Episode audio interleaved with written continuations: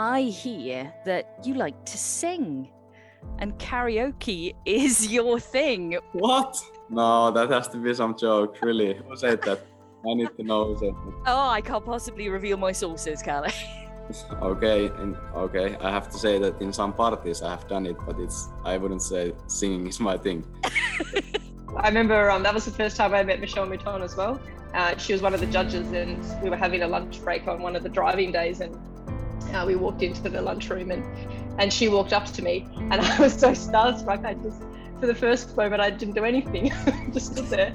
So much so that then she introduced herself to me and told me her name, and then I felt like a real idiot because then I was like, oh no, now she thinks I doesn't don't know who she is, and oh, so then I was trying to backtrack and like, yeah, yeah, I know, I know who you are. Very nice to meet you. And um, yeah, I still remember that like it was yesterday.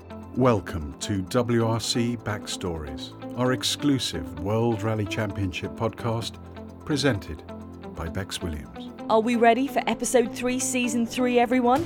Welcome back to this edition of WRC Backstories, the podcast where we discover more about the people who make up the WRC whether they're competitors or the mass workforce within the championship. Today, my guest needs little introduction. French, nine time World Rally champion, still holds the record for most WRC event wins and stage wins, all round legend, and regularly described as the GOAT, which when I first saw it online I thought was a weird insult but was reliably informed it means greatest of all time. Yes, of course, it's Sebastien Loeb, winner of this year's Rally Monte Carlo and the undisputed King of Cool. Clear your diary, ditch the date, put your phone on mute, and let the ultimate master tell you a story.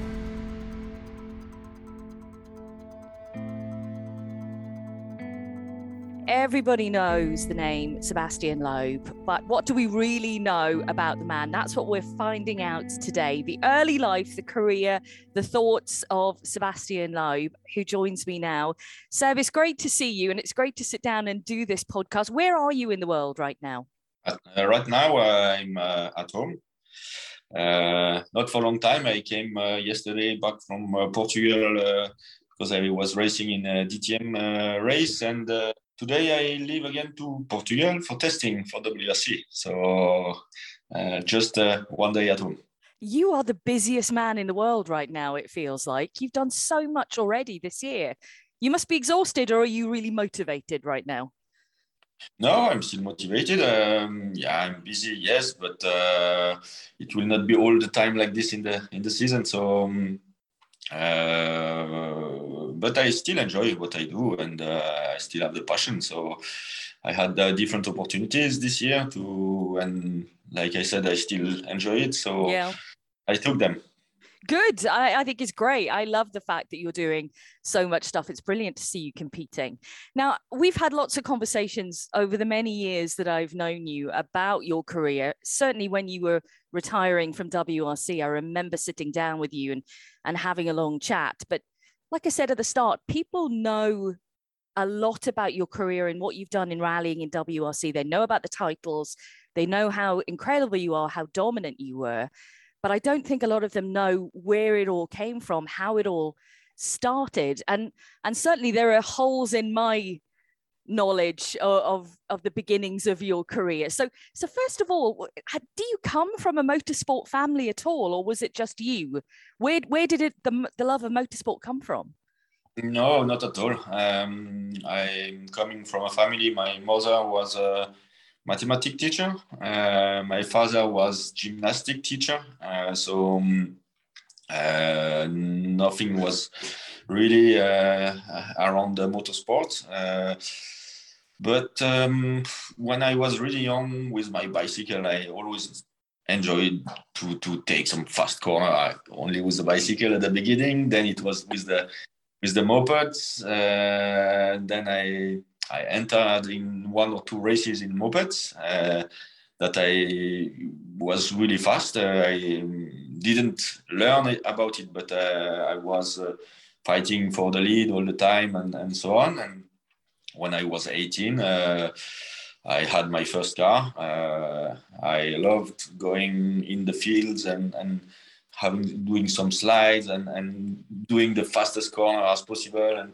I don't know why, but uh, it was like this. Uh, my my goal was to be the fastest in the corner. So no reason for it, uh, but uh, it was like that. And and then uh, I saw um, one operation which is uh, Rallye Jeune in France. It's uh, the federation and uh, and Peugeot at this time was organizing this this uh, little race. It's, it's, like an operation to to detect the young talents. Yeah. In, motorsport in rally especially, and um, so I entered this competition. It was basically first just to race against someone. Uh, I wanted to do and uh, so I, I, did this and uh, finally i was the, the fastest of my region i was qualified for the for the national final and and i was uh, the fastest in the, in the final but the jury chose someone else for different reasons but um, but okay i entered this competition again next year and uh, again i was the fastest in the region the fastest in the final and i made in, in a, a mistake in the super final but um, from that point, uh, Dominique Heintz, that I think some people knows uh, about, he's uh, called me and and said, okay, if you are two years in a row the fastest of 15,000 people, uh, maybe you have something special. And uh, so um, he didn't have a lot of money, but he had some knowledge about the rally and, and how to organize things. And and and they they buy the little car, uh, Group N car, and I started in in a little rally in my region, and uh, I won immediately my category. And then we went in the uh, Volant Peugeot, which is a promotion formula in France. Mm. Was immediately fighting with the best ones, and and and then next year we were we entered the Trophée Citroën Saxo Kit Car, that I was fighting in the lead again. And from that point, uh, the next year I won this trophy, and Citroën started to be interested and started to help me a little bit, and started like that. So you talk about, you know, first of all, you know, being in that field and trying to get the fastest corner, trying to be fast in the field in a car. What car was that? What car were you behind the wheel of back then? What car did you buy for yourself? The first uh, car was the my uh, father's car, which was a Opel Ascona. So, but I broke the engine quite quickly on this one. what a shocker! um, and then when I buy my first car, with the help of my grandmother, uh, it was a um, uh, Renault 5 uh, GT Turbo. Oh, excellent. So, what did your parents think? You know, obviously, you've come from a family who are um, well, your mother being a maths teacher, maths is my massive flaw. I'm no good with numbers whatsoever. So that would be quite scary for me. But obviously, she's very intelligent, very knowledgeable. Your dad's a gymnastic teacher, and then you decide that you want to be going fast in cars. What did they think?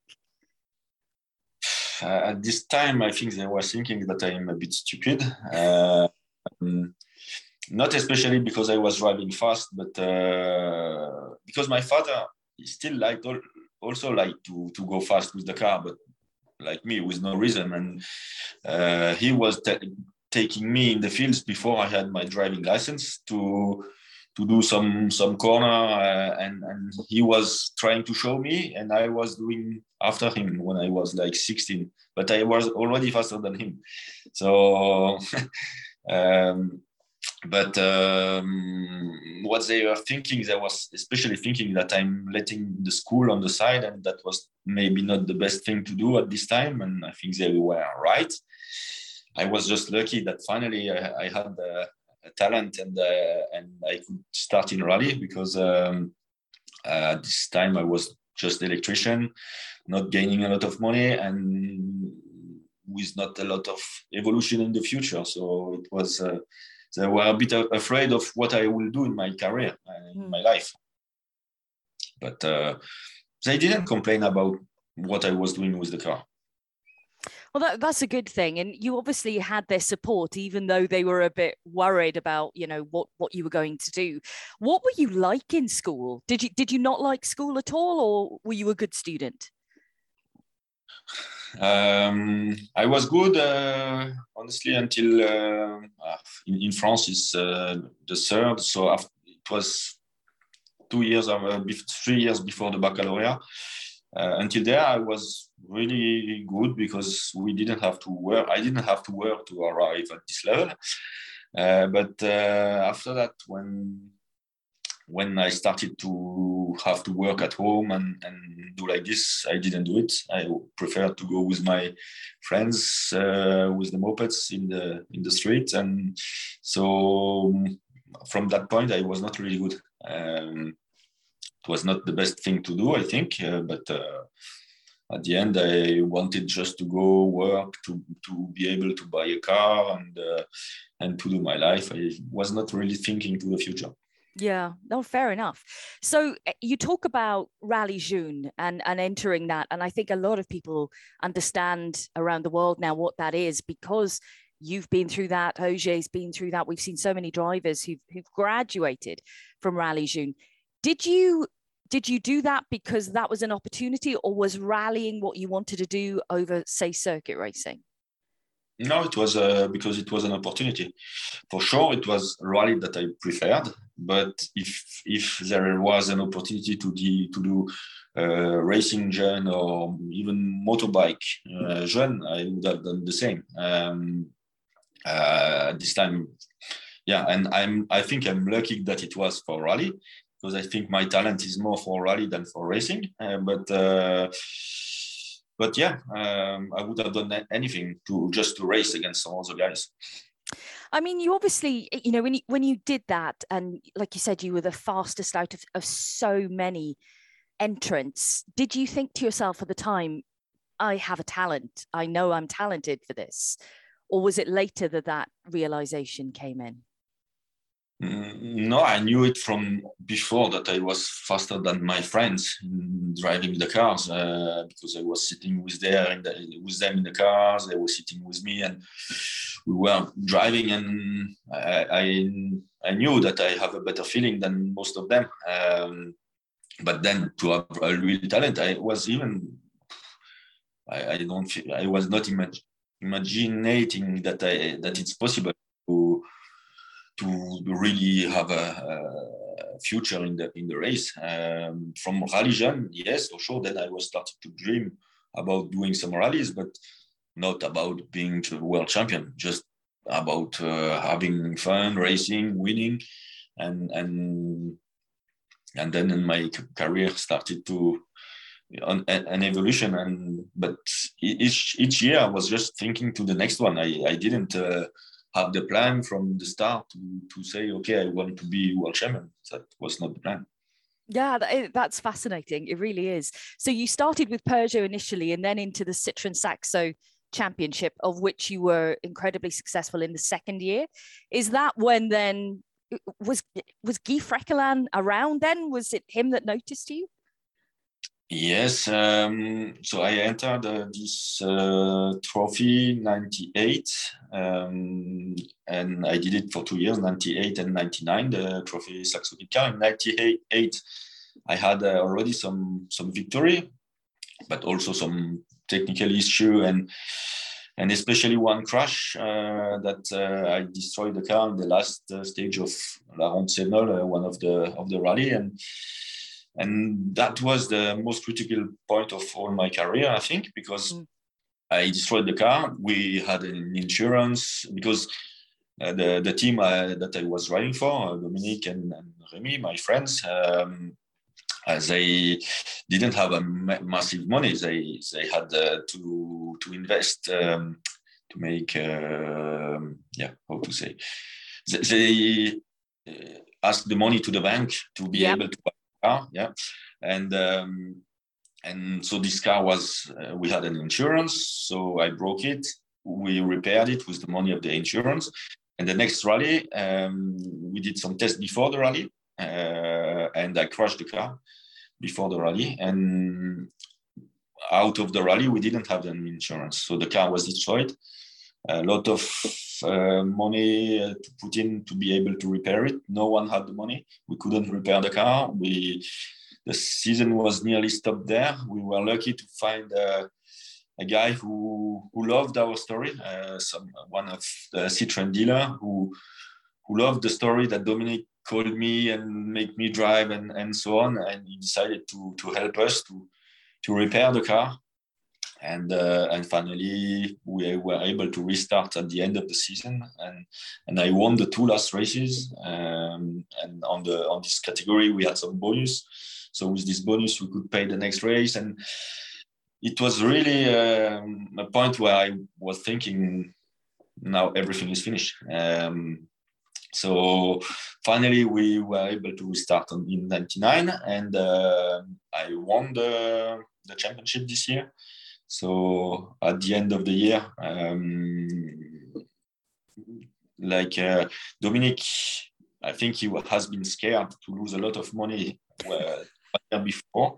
He said, "Okay, now we helped you until now, but now do what you want." And then again, it was not easy. I had I just found one sponsor to enter uh, one race in the gravel championship, uh, French championship. Because I wanted to show the, to people that I'm also able to go fast on gravel and to show it to myself because I didn't have any experience on, uh, about it. But uh, but uh, yes, uh, we started like that. I won the first race and from this point, Citroën asked me to continue. I said, I cannot, I have no money. And then they started to help me. And uh, I have another sponsor entering the game at this point, and we were able to, to do this gravel championship in France that I won, uh, the two wheel drive. And um, and yeah, and then Citroën started to give me the opportunity to drive a car in the French championship with a Xsara car. I won the race, so they they entered me for uh, um, full season in French championship that I won, and I did in the same time the Super 1600 championship that I won, and and yeah, that's it's... where entering the game and and started to support me. And and I had some opportunities that I always reached because uh, at the end of the Super 1600 championship uh, and the French championship I had the San Remo yeah. with a Bugatti Curas, where I finished second, and and that was really the turning point for me because from that point, uh, every manufacturer, Mitsubishi, Subaru, everybody wanted to enter in contact with me and and to have me in the team. So that because I think six months before I was writing some facts at this time to to Subaru and to Mitsubishi if you need a, um, a test driver, I would be happy to to test for you, and, and, and no answer, and or, or even uh, or sometime an answer that finally was saying no, um, and in, after time, everything changed.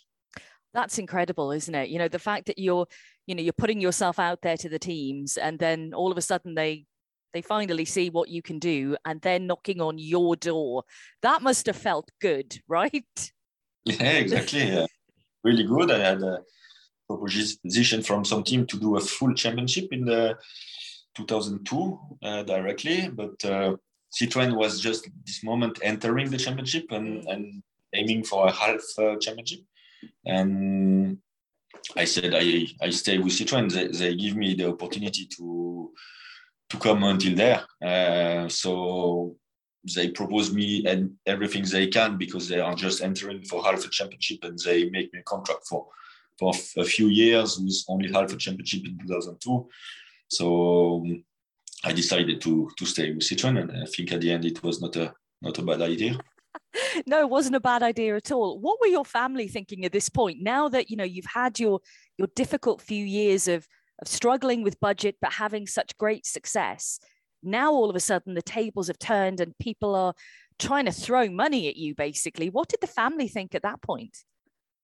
Uh, at that point they were really proud. Um, they, they followed me from from the start when i was starting the rally and then they saw that I have uh, quite a talent, and and from that point they were following me to to the races. My mother, my father was were coming with me and uh, and supporting me, and um, and so for sure when I finally had a, a contract with uh, with Citroen, they were really proud of it. Obviously, your your dad had got into the car with you many many years before when you'd just been hooning around in a field. But did your mum ever get in the car with you at all? I don't remember. Uh, yeah, on the street for sure, but I, I, don't remember if I if I took her with me in a in a rally car or not. Must have been because I yeah. I, I took my father for sure, and I think my my mother too. So the you know it was a massive step up to to head into the WRC the way you did, and it was with such great success that first event in San Remo, which was I think mind blowing for a lot of people who were watching. And it was the partial season to to start off with with Citroen, and then a full season, and you're alongside the likes of McRae, Sainz. That was an incredible lineup that they had to to to start you know, growing up, did you have heroes in sport when you were following rally? Did you look up to these guys? Um, from the point I was, I started in the rally, yes, when I was, but when I was younger than that, uh, before I did my first rally in '97, I cannot say that I was really passionate about it. I I loved seeing some videos from from rally and but at this time it was not the same as today. You cannot go to YouTube and and, and watch some videos. Uh, it was only three three uh, TV chain and uh, channels and uh, it was really rare to to see some rally and some videos from it. So uh, I saw for sure with my friends on on uh, on on videos or, or, things like that. But it was not a passion. I enjoyed when when I saw some some image from rally, I was watching, but uh, I was not passionate by uh, about and or, or, fan of anyone.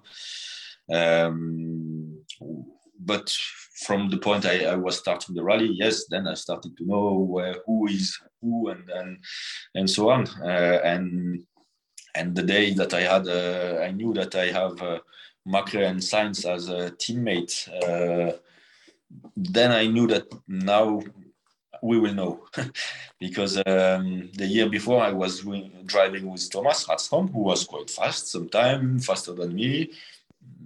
Average, I was a bit better than him, but um, but sometimes it was quite close. And and I was I remember we were doing Greece with Thomas. We were one minute behind uh, Carlos and, and Colin with the Ford, and. Uh, and the next year they were sitting in the same car as me. And so when i when i knew that i will be teammate with carlos and colin um, i spoke with rastom and i said if they are one minute faster than me also like it was this year in, in greece. And thomas told me no no no no chance. Uh, i was driving in the same car as colin. It will be fine. You will be like him. No problem. And so yeah, and, and finally he was right because uh, at the end uh, I had my two teammates. I won the first rally in Monte Carlo. Then the, the, big pressure was for gravel for me, and finally in the first gravel rallies I was matching with them, and and that was the another turning point of my career because at this point I, I knew that uh, now I can maybe one day be world champion. That's incredible. And what would you know? What were they like when you first met them? I mean, obviously you'd kind of been around them when they you were in the WRC anyway, but now you were teammates. What were they like? What were your initial impressions of them? Well, it was uh, two two different person. Uh, Carlos is uh, like he still is, huh? Uh, uh, very passionate, but and and very uh, meticulous on every detail, and and and and he's working a lot to try to to to have everything perfect as, as he can. He's doing everything he can to improve all the details. Colin was more a funny guy uh, with a lot of talent and uh, and also uh, working, but more like uh, yeah, more more a funny, a funny guy. And um, but both, I, I, think they were used to to work together, so they were doing job together. They included me very nicely, I think, in in the team and with them, and we were sharing all a lot of things uh, for the setup, for the stages, for everything. So it was a good help for me also to have this two experienced guy uh, alongside me and, and helping me to to improve. Me take you back just one moment because I remember when you started in the championship. So back in 2002, when you had more events within WRC, I remember interviewing you. I think it was so you done Rally Monte Carlo that year, 2002. Then you come to Sweden just for the recce, I think, from memory. Um, and I remember seeing you thinking, oh, you know, this is, you know, Sebastian Loeb, star of the future, need to interview him for the radio. And and you were very generous, and we started the interview. And maybe I'd asked one question, you'd started to answer me, and then you just turned your back and disappeared. and I was like, oh my God, where's he gone? What have I said? Have I offended him already? And then you came back with Marie Pierre, who was then helping you to translate what I was saying. Your English was was good, but maybe not quite as good as you wanted it to be. And I was like, oh, thank God I haven't offended him. So those early days, your English level wasn't quite obviously what it is now. It's incredible now. So how did you get over that? Just um, with the experience. I didn't learn. Um, uh, just by being in the rallies, having to speak with in English with people, and I didn't take any lessons. Uh, it just came naturally. But now it's also it's quite a long time. I mean, it, uh, it's now uh, how long ago it is it 97 25 years so yeah. and still my english level is not perfect so you see uh, the improvement has been quite slow yeah, it might be slow, but it's way better than my French improvement, which from the day I met you to now is still exactly the same. I can order us a beer, I can get us some food, and that's about it, I think. That's all you need, though, right? um, so uh, brilliant opening years in, in Citroen in the early years. The successes, A, the wins, and then the championship wins, which came so soon. I mean, 2000 you were battling for the championship in 2003 and then 2004 you secured your first championship after only a few years within the WRC that's quite incredible. That was uh, you know a, a stratospheric rise really. Was it a surprise to you that it came so quickly? Um Yes, the, the most surprising was that in 2003 I, I finished the championship second at one point. Mm-hmm. That was my first full championship. Then from from that moment, because the goal in 2003 was not to be world champion, it was just to to try to to show that I'm able to fight with my teammates and and and finally we had a good car and we I was uh, at the end of the of the championship ahead of, of Carlos and, and Colin and fighting for the world champ, for the title with uh, Petter. And um, and yeah from from this this was surprising. Then from that point my target was to, to fight for the world championship uh, in 2004 and I I knew where we lost some points in 2003 and uh, I was a bit stronger in my mind, and I know I knew that every pound points counts, and um, and we need to to to put every details together to score the points as we can all the time. And okay, the strategy changed a little bit, but the goal was to, to fight for the championship, and we uh, achieved it in in 2004. Yeah, and you know that was the, uh, quite an incredible achievement, and then followed the rest, one after the other after the other you were dominant in in the 2000s. I mean, Sebastian Loeb and rallying, you couldn't separate the two. It was quite an incredible time in your life, I'm sure. I mean, are there highlights that stand out? Because I know how busy it is. You know, we were doing 16 rallies a year at one point, plus all the testing that you were having to do. I'm sure it just must have blended all together at some points. Yeah, I, I, found a strategy in 2006 to have a bit more free time because uh, it's when I broke my shoulder, and so um, well, what the strategy is to break bones. I had a holiday from uh, September when I broke it to Monte Carlo. But, and won the, and won the championship. championship at home. but uh, no, that that was really a, a strange uh, moment uh, because um, I was leading the championship for I think if I remember 36 points. It was 10 by 10 at this time. Mm. So and Marcus, uh, if he won the four last, uh, would have been a champion. And um, and finally, he we were trying to find a plan in case he wins the three first. What what we do in the last one, and I remember one of the the plan was to to see if I can co-drive Colin. No. Hmm? Uh, as as you are, you know that the co-driver is uh, allowed to drive a stage. So the question was, but finally we didn't have to go to the end of the story because finally Marcus crashed one race before. But uh, we were looking on the regulation if it's possible that I sit next to Colin, I give him the notes, and I score the points as a driver. So um, yeah, finally we don't have the answer of the story. Uh, Daniel Daniel was also saying because for him sitting next to me was easy, so he said, "Okay, but maybe I can also drive, and I, to to finish in the six or five or six first, I will be able to do it." He was thinking really that he's able to, but um, no, no.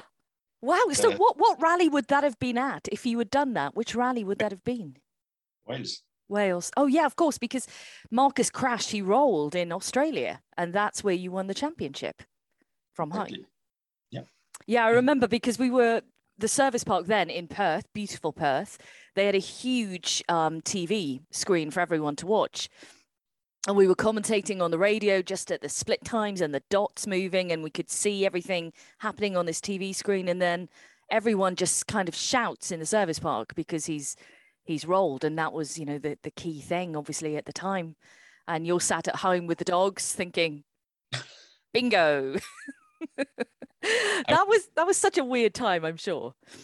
I was sleeping at this moment. yeah, of course you were with the time difference. That's such a great story, though, that you would have co-driven for Colin McRae. I would have loved to have seen that happening. Yeah, I, am not sure. I, I don't know what would have been the real the regulation if it was possible to do a full rally like entering as a driver but sitting next to the to another driver. I don't know. Um, i think they would have found, found a solution that is not possible. But um, but it was the plan to to to to try.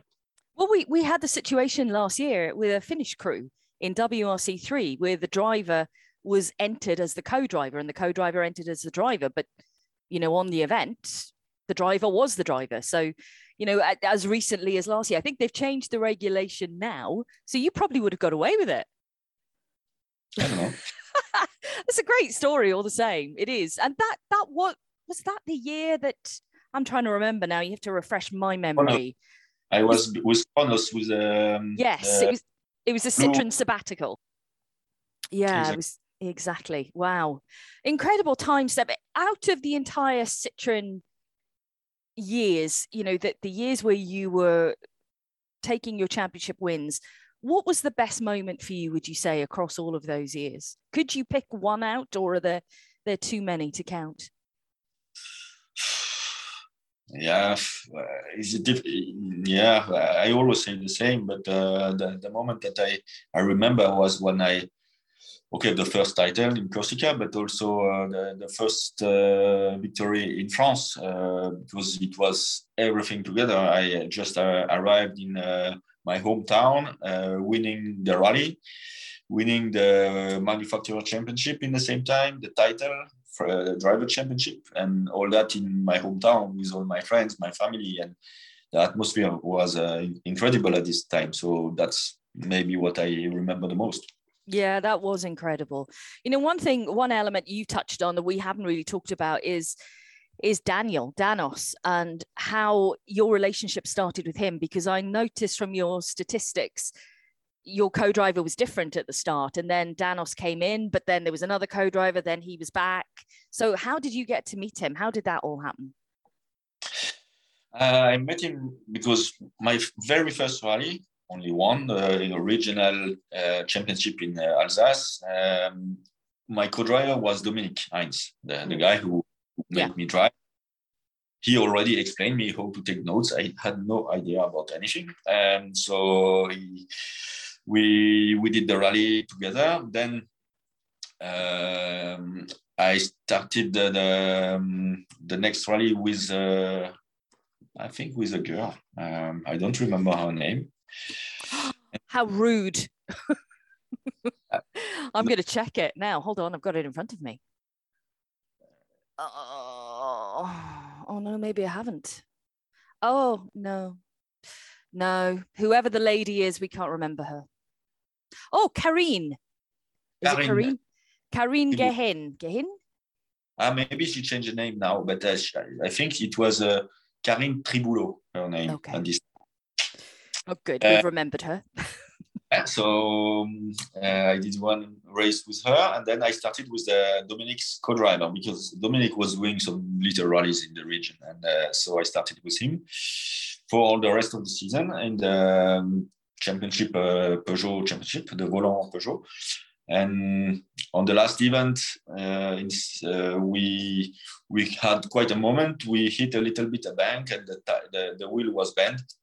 I finished the stage that they couldn't repair. So the car was driving a bit like, like sideways all the time.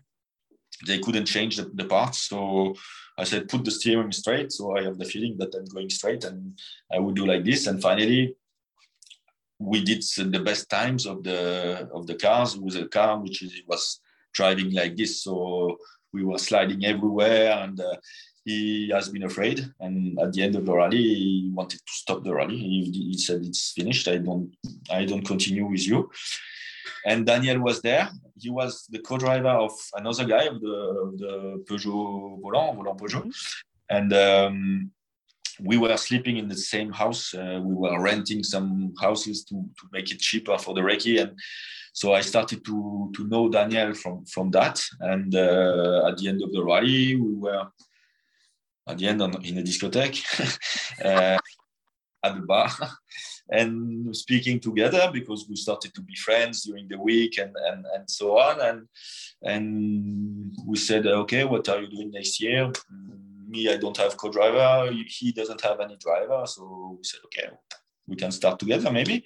And it just started like that. So, um, and then, like you said, I changed another time the co-driver because um, you know Daniel, uh, he's, he's, not looking as the the most uh, motivated and, and working guy. And so Dominique, at this point, who was managing everything around me, said, "No, no, you cannot continue with this guy. You need to change." And they proposed me another one, and I did a, a rally with another co-driver, and Daniel was was there like a, a mechanic, and uh, and he, he was always trying to show his motivation finally, and and we started together again in the next rally. So yeah, that's that's how it happened. You mentioned ending up in a discotheque together, and I think that's one thing. When I kind of look back on over the years of how much rally has has changed now, back in those early days, people knew how to have a good time as well as rally, as well as work hard and, and, do your job. There was always, as soon as the rally finished, everyone used to let off steam. There was a lot of drinking, a lot of dancing going on, but there was some great memories made around the world. That seems to have changed a little bit now. Do you notice that? Uh, no, because I'm not doing uh, full uh, championship anymore. So I'm not in the same atmosphere as, as before. I'm not going in the in the places where it was, uh, especially uh, some good party. I was surprised in Monte, Monte Carlo that uh, Rascasse was closed. Yeah, incredible, right? I mean, yeah.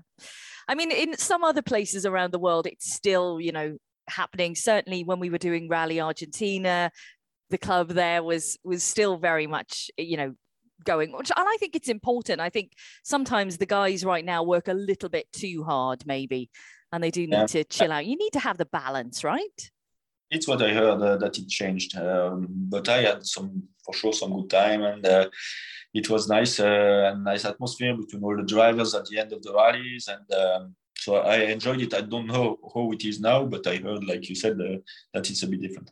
It is a bit different. I think, yeah, people are just too focused on on work so much, and yeah. Anyway, in, enough of that.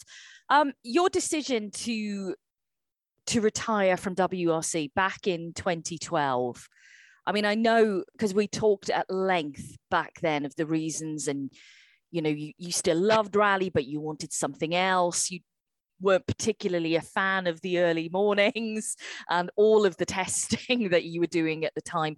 Was it just because you were tired of it all at that point?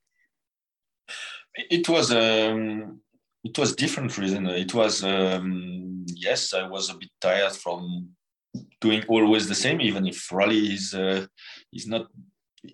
It's changing all the time. You have new roads, new different style of roads all the time. So it's it's nice. But uh, I was doing it for so long uh, that uh, I, I saw I understood when I was entering a Porsche Cup race that when I had to go, I was happy to go, and when I had to go for a rally, oh, already I have to go now. Uh, so I was starting to think about this. Uh, then some other reason. Um, also the fact that I wanted to do something different. Uh, to I had the, the chance to have the, the opportunities to to go racing, to go trying some different uh, events. Uh, so I wanted also to to take this opportunity before I'm 40 because when I if I start too late, then I have no chance to do something else.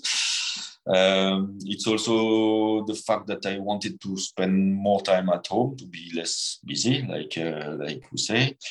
Um, also that I never had a bad injury and I achieved everything I wanted in my career. I earned uh, quite a lot of money and I don't need it. And I had a lucky career until there and maybe, yeah, I wanted to. So it was all these different reasons that make um, that I said, okay, one day I have to say stop. Uh, I was already thinking to this two years before, and one day you have to take the decision, even if it's not easy to take the decision to retire, as as you are still on on on the top. And you see, Ogier made the same. Finally, one day he has to say stop, uh, even if probably would be able to win the next championship. But mm. um, yeah, that's how it is. and to bring you up on two things there, you went mentioned the word lucky career. You haven't had a lucky career. It's hard work and talent. A little bit of luck thrown in, but not a lucky career, surely. But talent is already luck.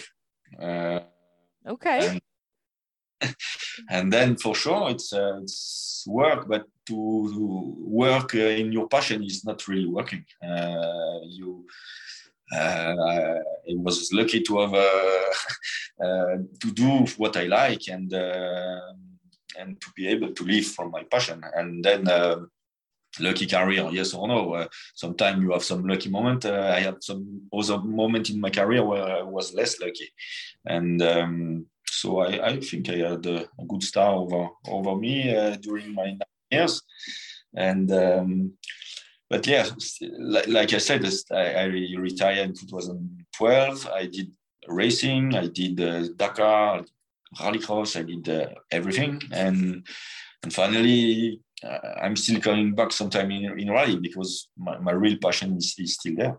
Yeah, that's interesting. You've you've said that a few times. You know, the real passion is is rallying. Nothing gives you the I think you mentioned a couple of years ago, and I'm going to misquote you probably now, but something along the lines of nothing gives you quite the thrill that rally does. Am I correct? In did you say something uh, along those lines?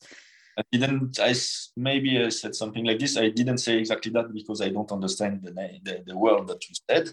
Thr- but, thrill, excitement, excitement. Uh, but the adrenaline and and yes, yeah. it's um, exactly it's something different because uh, WRC is the, the, the right mix between the perfect knowledge that you have on a racing track and for me starts to be a bit boring to repeat all the time the same in in uh, cross country you are going fast, but you absolutely don't know where you go. So when you have a nice jump, you know don't know what it is behind, so you have to brake. At, at the end, you, you just want to return and to make a, a nice jump.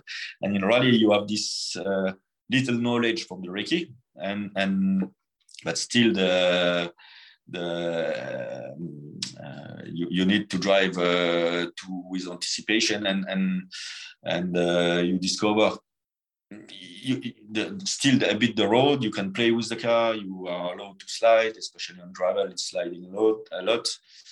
You have some improvisation in the driving and i like yeah it, it, there's nothing quite like it as, as, a sport there really isn't you mentioned a driver there you mentioned Sébastien Ogier you had many rivals over the years and battlers for the championship titles like Marcus Grönholm, Petter Solberg, Mikko Hirvonen, and Seb Ogier. But it's always Seb Ogier that is brought up in relation to you from the difficult period when he first came into the team when and he's described himself as a, a hothead. Um, and maybe saying things he shouldn't have said at the time and, and all the rest of it. What was it like dealing with with Seb knowing how competitive he was, but I'm sure you could see how how much he wanted to prove himself as well, which is what came out as a little bit of arrogance, maybe, but it was just him wanting to prove himself. Yeah, it's it's how he is, uh, and it's normal. And uh, exactly, he showed at this time that he was he didn't want to be the young driver who is next to the world champion and, and driving there and, and, and respecting what, uh, what, what he and, and accepting to be behind if he can be ahead. Mm. For sure, you can understand that. And, uh, and so it, it created a little rivalry, but it was not especially with, with him. It was more with the, um, what the team orders and things like that that uh, make, made me upset at this time and but um, but yes uh, so since that um, uh, Seb proved uh, why he was uh, beating me sometime and um, and we had a very similar career at the end so for sure we are always compared we are two French drivers mm. That won a, a, lot of titles in the World Championship since 2004 now, so it's uh, eh, for sure we are always compared, and and still today uh, I know I go to Portugal, but already the questions are uh, happy to find Seb again.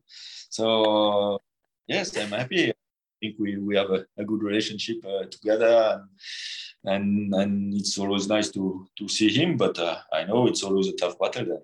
Yeah, it is always a tough battle, and it, you know it is nice to see you guys you know what we see behind the scenes chatting having normal conversations because what a lot of the fans don't see because the media will will build it up is this rivalry and oh they don't talk and they hate each other and it just isn't the case at all no no uh, but the media made a lot of stories and, and still it's going on uh, like you said yeah. now 10 years uh, ago that, uh, that the, the, pressure was there but uh, still uh, the media enjoys that so but it's fine, uh, no problem. Uh, for sure, I will uh, slowly struggle to to fight because I don't do a lot of rallies, and now I know Portugal.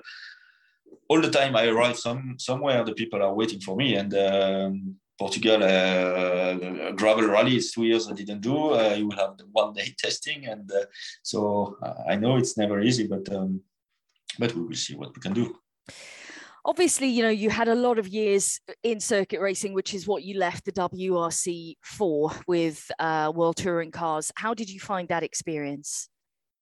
It was interesting, um, very different. Um, it was uh, yeah it was a good experience but the the way to work in in this kind of category is um, not exactly what I like. It's more uh, meetings and and deli- deliberating at which setup and which detail we can uh, change and which driving, what we need to change in the driving to optimize this and this corner. And at the end, it's a lot of work for not a lot of drive and. Um, it's uh, another approach. So it was interesting for me to, to see how it is and how to work. And even for my driving, I think it, it helped a little bit. Um, to understand things and uh, but okay um, uh, it's enough. yeah, it's enough. I've done that. Tick tick the box. That's done in my career. And as you said, you've done so many different things. I want to talk about your return to to WRC and, and a return in style when you, you came back and you were so uh, still i mean i don't know what we expected with so many not massive amount of years off because you've done little bits of of rallying as in you've done a couple of monte carlos but then you took two full years off doing anything in the wrc to then come back in and be able to win events like you did at rally spain that was something very very special and i think a lot of people questioned whether you would still be competitive after having so many years out and the seat time wasn't there, you weren't testing, but it was all still there. Were you surprised by that? Yes, um, for sure. I was surprised. Uh, I was fighting hard at this time to try to get the, the feeling back on, on gravel, the, the rhythm. Uh, it was not easy. The first time I sat back uh, in, in a car, and it was the C3 WRC. Mm oh, I was lost. Uh, for the first time of my career, I was a bit lost in the WRC. Uh, and but since that, uh, okay, I did. It's because I, stopped completely between one race, Monte Carlo 2015, I think, and, and then yeah. the next one, 18, and so that was uh, like we said, it was I lost the feeling a bit uh, during these years. Since that, I did uh, now uh, Hyundai, and so uh, I was less lost since that. And we saw that uh, when I started the phone, it was still okay. So. Yeah, was it wasn't a bad result, was it, in Monte Carlo? Let's be honest. Oh. That that was special. I'm I am going to talk about that, not quite yet though, because obviously you went to Hyundai after so many years, obviously with with Citroen. What what were Hyundai? How did they pursue you? Yeah, just to um, for sure, when I won Catalonia and, and and now Monte Carlo, that's these are two of my strongest memory of, of my career. Uh, because yeah. To come back like this, no one expected me to to win, and even not me. So so to be able to achieve that, that was just uh, incredible. Um, then to turn to Hyundai. Um, yeah, Hyundai was was a good experience too. I it was one point that I I didn't know I didn't understand is why in Catalonia I was again like one year ago leading on gravel and not able to do any good time on tarmac and I was I had a lot of questions since that that I was thinking maybe I'm getting old because everybody's getting old, huh? and uh, maybe uh, the brain is slowing down. Maybe I'm not able to assimilate all, all everything that happens on tarmac and and and to follow the rhythm. Uh, and I'm slow uh, because I couldn't really. I was complaining about the car the first time that I tested it at the beginning, but then I think I get used to to the car on tarmac. Didn't know really from where the problem is coming from, but not feeling 100% well in, in the car. And and seeing that Neuville is able to to do the, the times and so I'm just slow. And so finally to to do the Monte Carlo with the Ford was a was a good moment. yeah, I'm sure. I'm sure. I'm just going to take you back to Catalonia though, because that was an incredible win, and I remember that Sunday morning and that tire choice that you made, which seemed to be made within 30 seconds of you leaving. You you'd made your choice. And I, have got to remember which way around it was now. You'd gone with soft at first, but then you changed to hard, or was it the other way around? You went with a uh, hard compound, didn't you? Hard, yes. Yes. And uh, what what what was the thinking there? Because it's your call at the end of the day with what tires you go with. So had some different information come in, or had you just thought, no, no, I'm going to go with the hard compounds. This is the right choice. Uh, it was a different uh, thinking uh, because the, the gravel crew told us, uh, yeah, it's it's little humid, but it's very little humid, and and but it was not so warm outside also. So everybody was a bit afraid of that, and uh, and we with my engineer we checked in the data of of the test we did and it was a few times in the testing that I said, even when it's little humid, if the hard tire is is working, it's better because the other one is just moving uh, all the time, uh, wet or humid or dry. It's always moving. I prefer the hard one, and it was the conclusion of different testing that we did in the past. And so I said, okay, it's very little. We go with hard. It's fine. And uh, but I, it was a difficult decision to take, and um, so it took time. And it's quite often in my career that I I change the tire when they are already on the car because uh, uh, I let them do and I'm thinking and I'm hesitating. And at the end, when I see the tire on the car, I said, no, no, I don't want this, I want the other. so it happened quite often. But obviously to great success, which is which is fantastic. Monte Carlo this year. Talk to me before we get to Monte Carlo. How did the whole M Sport Ford thing happen? I know Malcolm had desperately wanted you in the car before, and you'd been up to M Sport earlier in your career. Which year had you gone up there? The same as uh, I broke the year where I broke my shoulder. Uh, the year before, uh, it was for this season because Citroen uh, was retiring uh, officially from the championship. Um, so I was looking for for a seat somewhere, and and finally we found a solution with Citroen, with Kronos, and, and to to keep me in the in the family and to, to, to restart with a, a real project uh, in 2017, uh, 2007. Mm. So that was so end of 2005. I was with, uh, in M Sport. Yeah. Now from Carlo, um, the first contact was um, from Red Bull, um, who asked me if I'm interested to test the car, the new car for 2022. So I said, uh, yes, uh, of course, uh, we can do a test. And I didn't really know, imagine more than, the, than a test at the first time. Um, so I tested the car for sure. I enjoyed it uh, because I always enjoy when I drive in a good WRC and with this new evolution, the power, and I really enjoyed it. And and so from that point we started to speak uh, would you be interested to to do another test for maybe monte carlo no no no no no, no. and yeah and so that was how it started so from that point we started we we spoke with malcolm and um, and finally we ended to monte carlo and and now to portugal uh, and for the rest uh, we are still discussing well, I really hope we see you on more. But what was it like working with that team? Because the, it was the first time, obviously, you'd worked with M Sport, the first time you'd worked with Malcolm, who has such a legendary position in in rallying and in the WRC. I mean, he lives and breathes it still. You know, he's constantly saying, "One year I'll retire, one year I'll retire," but I can never see that happening. He's always going to be there. What was it like working with him?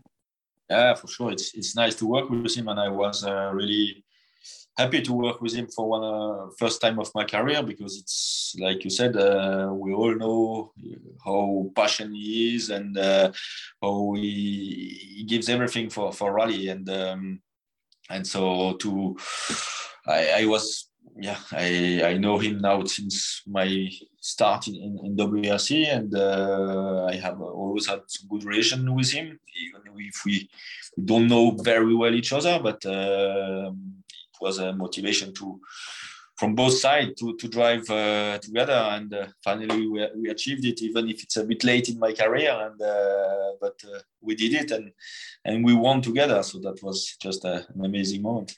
It's never too late. It's never too late. I want to talk about age though because i it's probably because obviously I'm getting older as well, but I got my back up with everyone saying, "Oh, he's I can't remember how old you are now. Are you 48 or were you 49 this year?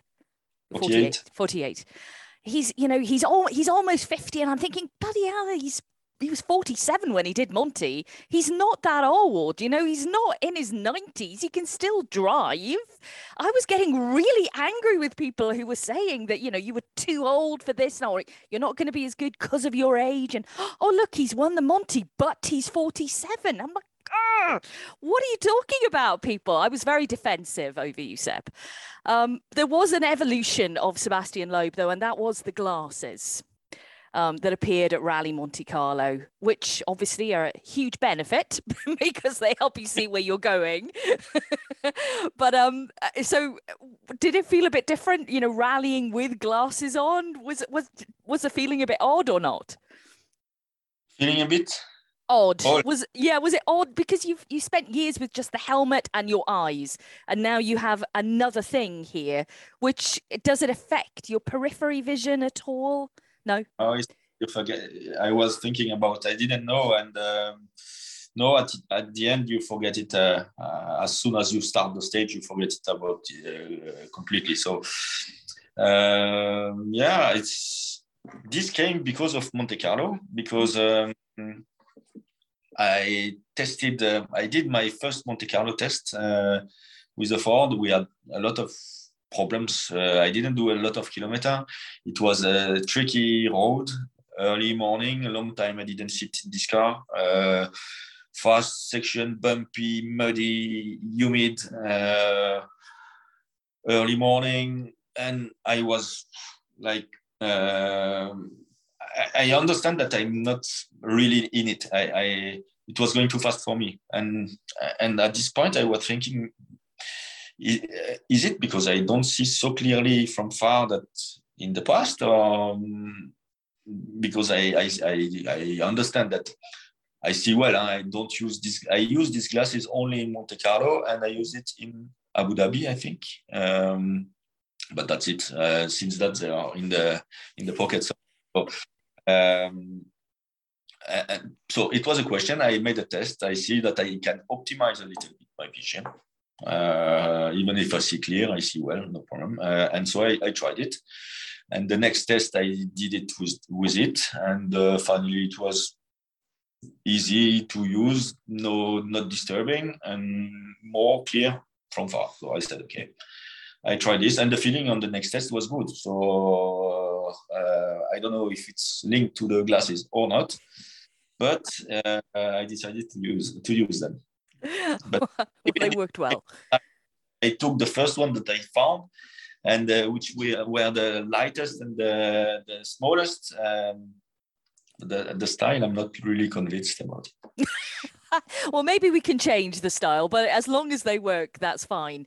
Rally Monte Carlo was was a really special event because a it was brand new for the hybrid car, and everyone was intrigued to see how the car would run you had a new co-driver alongside you in Isabelle, which we we all met, and she was charming. I mean, what an event for the both of you together. I know, eh, you know, stepping up to that level for Isabelle, even though she'd done so many rallies, was such a big thing for her. And then to win, it's incredible. I think for her, it was really incredible. Uh, she had a lot of, of pressure before the start. Uh, but she, she was dreaming about this since uh, 20 years. So uh, this finally happened. Um, she was ready to do anything to to sit with me in the car. She was even, I think, uh, ready to leave her job if they don't want to let her go. She she she was ju- just uh, living her her dream. So. Um, she gave everything she she could, and and at the end uh, she did a great job. And we we won the rally. So for sure, for her, it must have been a, an incredible uh, moment. She not forget about it. I think. No, definitely not. So Portugal next. You're going. I'm not going to keep you too much longer. I promise. Um, I know you're you're going to test today. Um, I mean, what are the hopes for Portugal? It's not a bad road position on the road for you, um, but there's so many drivers now popping up. We've got Dani Sordo coming back, who'll have an even better road position. Um, Ogier is going to be back as well, as well as everyone else who's now adapted to the car maybe a bit more over the last two events. It's going to be a tough one, right? I know. Counting to the on the, these guys to to be to beat me uh, in two since two rallies now, but finally I'm still fourth on the championship. uh, Incredible. like that, I was expecting to be again uh, back uh, ninth or tenth, uh, or I don't know exactly, but further behind uh, on the road. Now uh, I'm fourth on the road, so um, for sure will will be tough. It will be tough, and you you said that there may be the possibility of more rallies this year. Do you think? maybe. that was a shrug. that was a shrug of the shoulder for everyone listening. maybe. I mean, I know you'd mentioned, you know, rallies that you know you'd been to before that potentially you would like to go back to, like New Zealand, maybe Kenya. Yeah, like New Zealand for sure. It's one rally that I would like to go, uh, but New Zealand is not possible. So we have the answer for this one uh, because I have uh, extremely race the weekend before and the testing for Morocco rally in the week of of uh, New Zealand. So for this one, you have the answer. For the other one, okay. I... And Kenya, you don't know, huh? The rest I don't know. Um, we, we we are still discussing, but New Zealand You've now crossed your arms, which is really defensive. it's I'm not telling you anymore. So it's a busy year. You've got WRC Extreme, more DTM? No. No, no more. That was just a one-off, yeah. Um, more rally raid stuff or cross country. Uh, that's a there's a lot going on in your life right now. Do you have time at home? Yes, yes the calendar is not too bad. Uh, so I have some busy time, and then I have some more free time. Like in summer, I will be quite free. So that's that's one point. Um, and then uh, again, busy end of the season uh, from September to November. But uh, yeah, I have free time. Uh, we'll see at the end of the year how it is, and then I will decide next year what I do if I do less or not. I can't. I can't imagine you doing less. To be honest, you're on a bit of a roll right now. Last few questions for you. When you are at home, Seb, what what do you like to do? How are you a bit of a gardener? Do you like to cook? Are you a computer game fanatic? Let me into the world of Sébastien Loeb. What do you do? Computer game, uh, yeah, uh, computer uh, simulator, racing simulator. Sometime mm-hmm. I have time with my family also, just and, and see my friends and doing some ski in the winter. In the winter, doing um, some boat in the and wakeboard in the summer. Um, just uh, yeah, taking care of all I have to do. Um, and yeah i built a new house so that it takes time and yeah that's it. Do your do your friends keep your feet on the ground? Certainly when you're you know winning all the titles back to back to back and you were the biggest name in in rallying in motorsport in in motorsport in france did your friends keep your feet on the ground back in those days? Yes but i think i even I didn't really need it uh, because I, I know from where I'm coming from and uh, I, I didn't I don't think I, I changed a lot uh, in my way of being uh, so but still I have my same the same friend the same friends that I had in the past and um, yeah I, I, I kept my same way of living with my friends and my the same relationship with them and um, yeah, I think that helps me for sure to to stay how I was. I normally ask this question right at the start of the podcast, but we just got straight into it today, so I forgot to ask you. But I ask everyone that I've interviewed this. I've asked Malcolm, Seb Ogier, all the drivers and co-drivers I've done.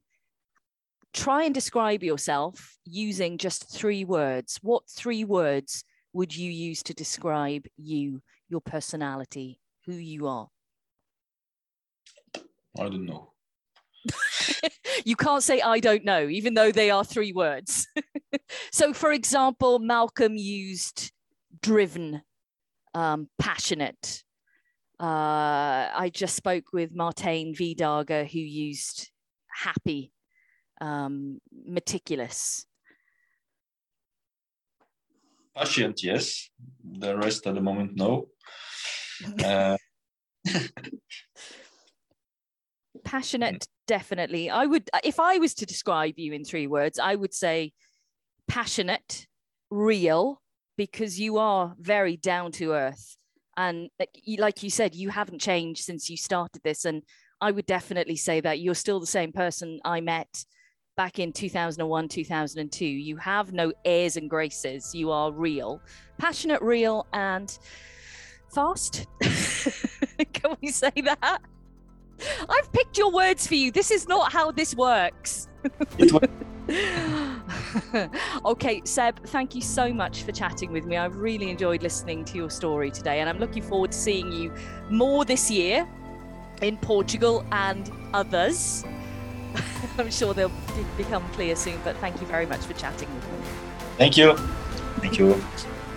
For more great World Rally Championship content, head to WRC Plus with its thousands of hours of archive footage and exclusive live programming, event review shows, and extensive onboards.